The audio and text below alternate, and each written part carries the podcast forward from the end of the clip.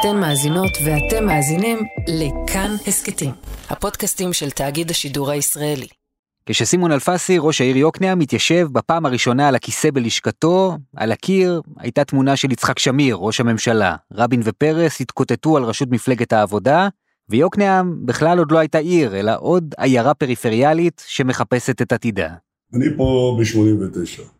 ב-89 יוקנעם הייתה עיירת פיתוח, שקיבלתי אותה עם 35 אחוז אבטלה, עם הגירה שלישית של 19 אחוז, עיירה שפשוט עזבו אותה.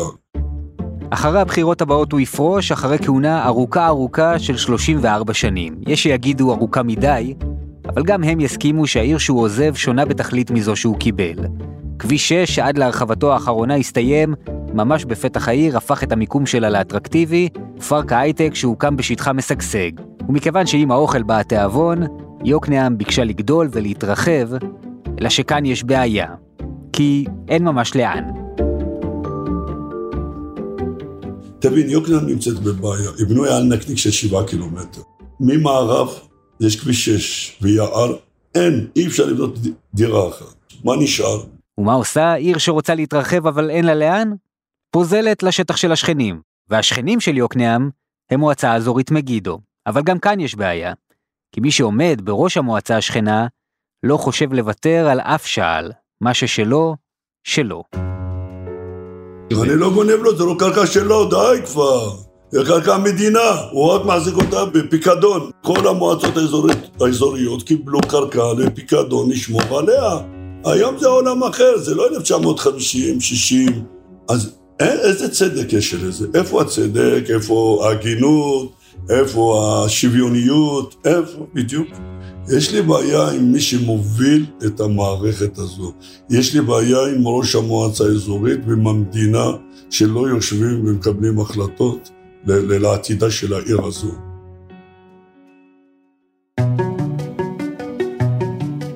היי, hey, כאן חן ביאר ואתם על עוד יום, ההסכת החדשותי של כאן. והפעם סיפור על סכסוך שטחים בתוך תחומי הקו הירוק, בצד אחד של הזירה יוקנעם, בצד השני המועצה האזורית מגידו, מי צודק, לאן זה הולך, איך זה נוגע אלינו, ולמה דווקא הסיפור הדי קטן הזה מגלם בתוכו כמה מהקונפליקטים שאנחנו חיים סביבם יום-יום.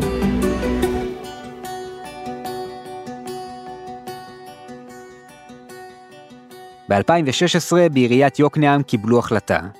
הם יקבלו את השטח שחסר להם ממועצה אזורית מגידו, ואם יש צורך הם יאלצו אותה לעשות את זה על אפם וחמתם. במועצה האזורית הבינו מהר מאוד את גודל הבעיה. אם בעבר מעמדם אל מול השלטון המרכזי היה חזק יותר, הזמנים השתנו, ונראה שהיום עיריית יוקנעם קרובה לצלחת הרבה יותר. מה גם שהסנטימנט הציבורי כלפי הקיבוצים והמושבים, מה שכונה בעבר ההתיישבות העובדת, הוא כבר ממש לא מה שהיה בימי הקוקו והשרפן, להפך. יש כך הם חשים, מי שנהנה מאוד לחוות בהם, למחוק את תפקידם ההיסטורי, ולהתעלם מפועלם לשמור ולטפח את המרחבים הירוקים, שבאזור הזה הם מהיפים ביותר שיש לארץ שלנו להציע. זה ממש חוצפה, עזות מצח, כל, כל המהלכים שלו. לצערי הוא מצליח, או, או זה נראה כאילו הוא מצליח, כי הוא מנצל הלך רוח ציבורי של היסטריה של חייבים לבנות, זה איציק חולבסקי, חבר קיבוץ עין השופט, מאז 2013, ראש המועצה האזורית מגידו. אבל מדינת ישראל, משאב הקרקע הוא הולך ומצטמצם ואוזל, עוד עשר שנים לא יש קילומטר אחד של שטח פתוח במדינת ישראל. עם כל טיעון של אלפסי אני יכול להוכיח שהוא שקרי, אבל הוא לא סתם שקרי, הוא שקרי בשביל להשיג שטח שהוא לא צריך. וזה מה שמרגיז ומעורר uh, כעס גדול. וכך ניתן האות לתחילתה של המלחמה השקטה בין מגידו ליוקנעם. והמהלך הראשון של ראש העיר אלפסי היה לדרוש העברה של שלושה יישובים על תושביהם ועל השטחים שמסביב, ממגידו אל שטחה של יוקנעם, מה שנקרא תוכנית הסיפוח. הרי במילא אתם מקבלים את כל השירותים, אין לכם חקלאות, אין שום דבר, כמעט ואין שום דבר באף מקום. בואו תהיו חלק מיוקנעם, אני מתחייב לשמור על הצביון שלכם, על השטחים שלכם, על הקרקע שלכם. אם אליקים היום והם עין העמק רוצים לשדרג את היישובים שלהם ורוצים להעלות את רמת החיים שם, יוקנעם זה הכתובת.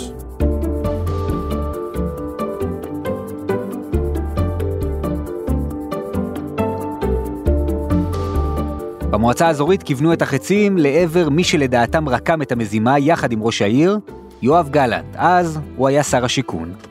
שמהות היחסים ביניהם שווה רעיון בפני עצמו, והלך לגלנט ודרבן אותו אה, לתוכנית הסיפוח הזאת של שלושה יישובים ואלפיים דונם נוספים. יש ביניהם קשרים, אתם, זה בהקלטה? יש ביניהם קשרים, בזמנו, בתחילת 2018, אני חושב, לפני ארבע שנים, זה פורסם בעיתונות, אני לא הייתי קשור לפרסום, והיו ביניהם קשרים, אני מניח שלקשרים היו השפעה על, ה, על מהות התוכניות שהתגבשו אז, גורמים נוספים חוץ ממני התריעו על זה. אגב, אני יכול להגיד בשידור, גלנט עד עכשיו לא מדבר איתי. הניסיון של יוקנעם לגייס לו תמיכה בקרב תושבי היישובים שהעיר ביקשה להעביר אליה לא ממש צלח, ותוכנית הסיפוח הוזזה בינתיים הצידה לטובת רעיון חדש.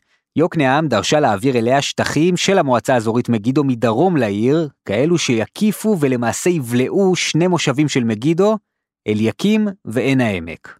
עשינו לובי פוליטי מטורף, חסר תקדים, בשלוש ישיבות מנענו את ההחלטה להעביר את התוכנית הזאת למסלול ותמ"לית. ותמ"ל זה ראשי תיבות של הוועדה הארצית לתכנון ולבנייה של מתחמים מועדפים לדיור, או בקיצור, זה מסלול מהיר, עוקף בירוקרטיה, VIP. ומנענו אחרי זה התכנסות של הוועדה עוד איזה חמש פעמים.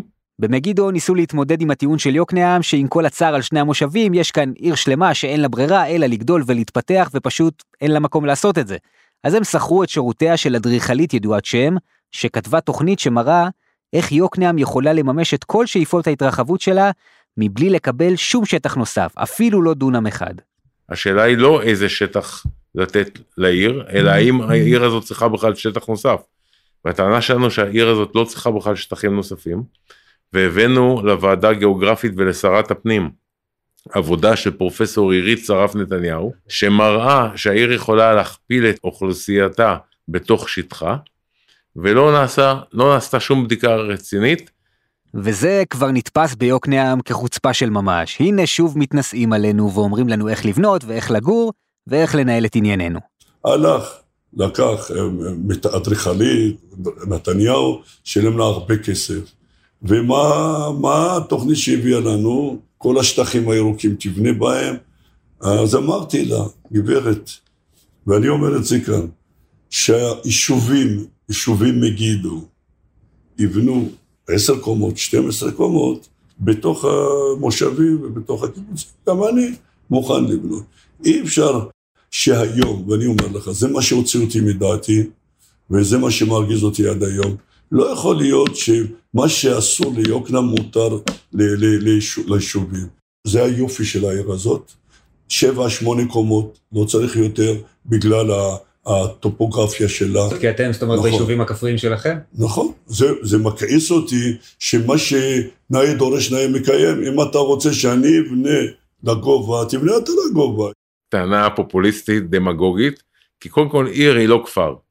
היא לא צריכה יותר מדי פארקים בתוכה. היא יכולה קצת לבנות, גם לבנות בניינים וגם לגובה, לעשות התחדשות עירונית. במגידו מאשימים שראש העיר אוחז את המקל בשני קצותיו.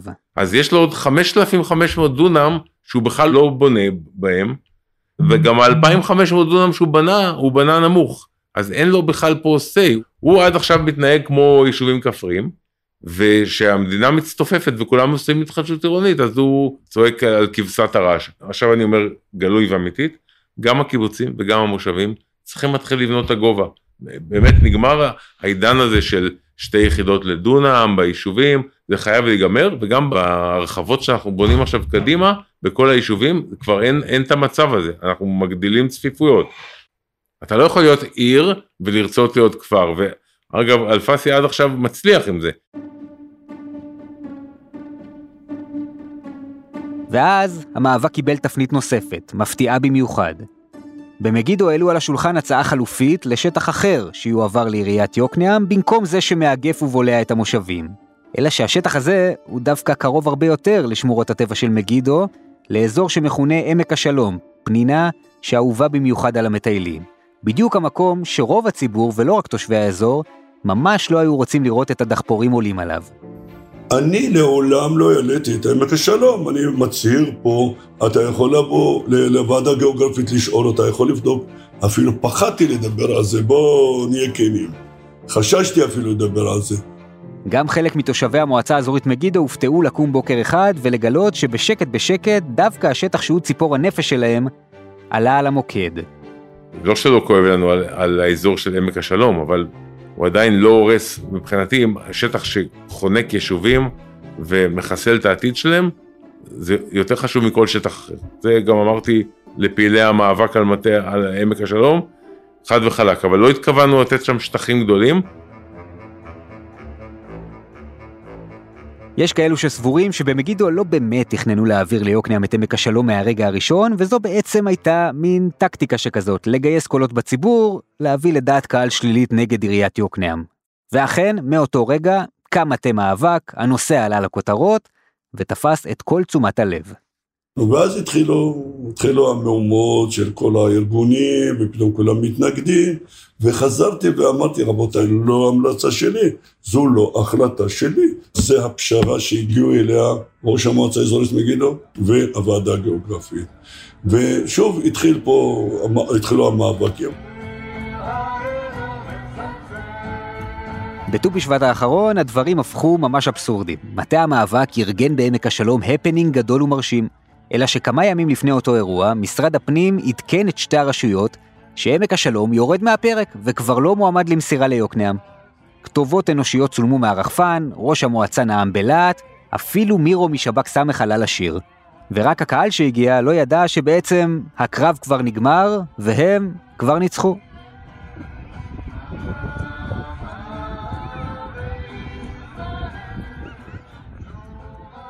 היו אנשים שהעבירו מסר למובילי המאבק על עמק השלום, שהאירוע הזה כבר פחות רלוונטי, והם התעקשו, ולא חשבתי שנכון אה, להתווכח, והם הכינו אירוע, והכל פרח שם, ו... אבל אנשים שהלכו לידי בצעדה הזאת, אמרתי להם, אתם מבינים שפה, אה, האזור הזה הוא לא בסכנה. ונכון שגם אנשים, גם עמק השלום יותר מוכר בארץ. עמק השלום זה מקום אה, אפילו מיתולוגי של, של מטיילים, ושמיד אה, עושה משהו להרבה אנשים מבחינת הטבע, גם מבחינה נופית, ערכית, הוא יותר מגייס. במבחן התוצאה, הצעת עמק השלום התגלתה כגול עצמי מפואר בעבור מגידו. כי מהרגע שהמתנדבים התגייסו בכל הכוח, לפחות בהד הציבורי זאת הפכה להיות המטרה הבלעדית, ורק למעטים כבר היה אכפת שהמחיר יהיה חזרה לשטח המקורי, והפחות מפורסם סביב המושבים, זה שבמגידו כל כך נלחמים, שיישאר שלהם. גם השרה איילת שקד, וגם בכירים במשרד הפנים, ברגע שהיא אמרה, אני לא מעבירה את עמק השלום, אני רק נותנת שטח פה, היא מבחינתה הלכה לקראתי, והיא אפילו השיגה לי הישג, זה ככה בתפיסה שלה. היא לא מבינה כאילו למה אני הולך לבג"ץ, למה אני ממשיך במאבק. בתפיסה שלה, היא הצילה את מועצה אזורית מגידו. עד הרגע האחרון ניסו במגידו לנהל קרב מאסף עם הצעות פשרה שונות. אבל הדם הרע כבר זרם בשפע, ונראה שהזמן להסכמות כבר חלף, ואלו נדחו בזו אחר זו. לבסוף, אחרי כמעט שש שנים של מאבקים, נפל הפור. יוקנעם תקבל מהמועצה האזורית מגידו 900 דונם, לא הגודל שחלמו עליו, אבל נראה שהם מרוצים. פעילי הסביבה מרוצים גם הם, במגידו, בטח לא תופתעו, הרבה פחות.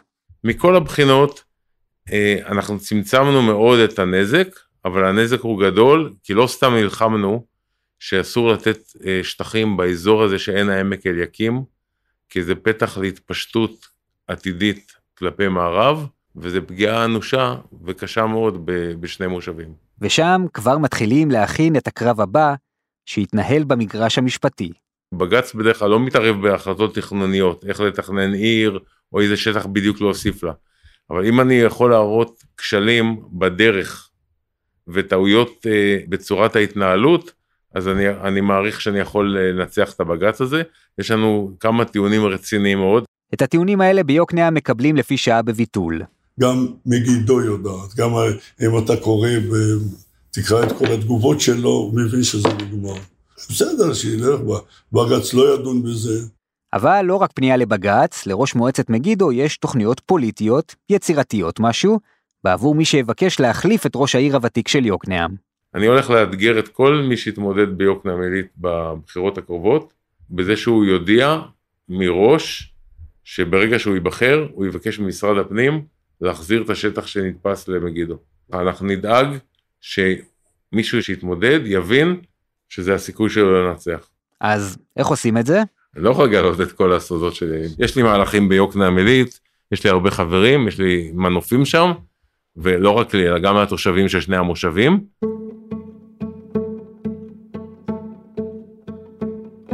ואם יש מוסר השכל לסיפור הזה, הוא לא נוגע לצדקתו של אף אחד מהצדדים, אלא לאיך שהעסק מתנהל. את המחלוקת על פיסת הקרקע הזאת אפשר היה לפתור לכאן או לכאן בחמישה חודשים, אם לא בחמישה שבועות. בוודאי לא נדרשו לה יותר מחמש שנים שבהן בוזבזו כספי ציבור, אנרגיות ויחסי השכנות בין הרשויות. ואם מדינת ישראל התקשקשה כל כך הרבה זמן על השטח הקטן הזה שבין יוקנעם למגידו, מה הפלא שלמרות כל המאמצים, מחירי הדיור ממשיכים לעלות, עדיין אין מספיק התחלות בנייה, ואין מדיניות סדורה מהצד השני ביחס לשטחים הפתוחים שהולכים ומצטמצמים, ומה הפלא שאנחנו עדיין מתווכחים עשרות שנים על חלוקה צודקת של משאבי הקרקע שלנו. כולם מפחדים, כאילו, לא יודע מה קורה פה, כאילו הולכים להעביר את השטח לרשות הפלסטינאית. וההיסטוריה תזכור לו, וזה מאוד יעיב על, ה, על כל הדברים היפים שהוא עשה ביוקנעם עילית. המהלך הזה האחרון היה מהלך מגלומני, כוחני, מיותר, מתריס.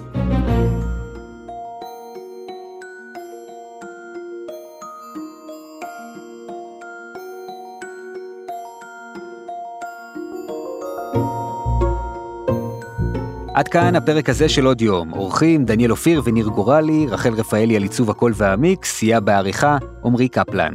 אם היה לכם מעניין, שתפו את הפרק, ואם אתם בין מאזיננו בספוטיפיי או באפל פודקאסט, אנחנו נשמח מאוד אם תפנקו אותנו בדירוג גבוה. אנחנו מחכים גם להערות שלכם, אפשר לכתוב לנו בקבוצת כאן הסכתים בפייסבוק, ואפשר גם אליי באופן אישי, חפשו חן ביאר בפייסבוק או בטוויטר. פרקים חדשים של עוד יום עולים בימים ראשון, שלישי וחמישי, את כולם וגם הסכתים נוספים מבית כאן, תוכלו למצוא באפליקציית הפודקאסטים האהובה עליכם, או באתר שלנו. אני חן ביאר, נשתמע.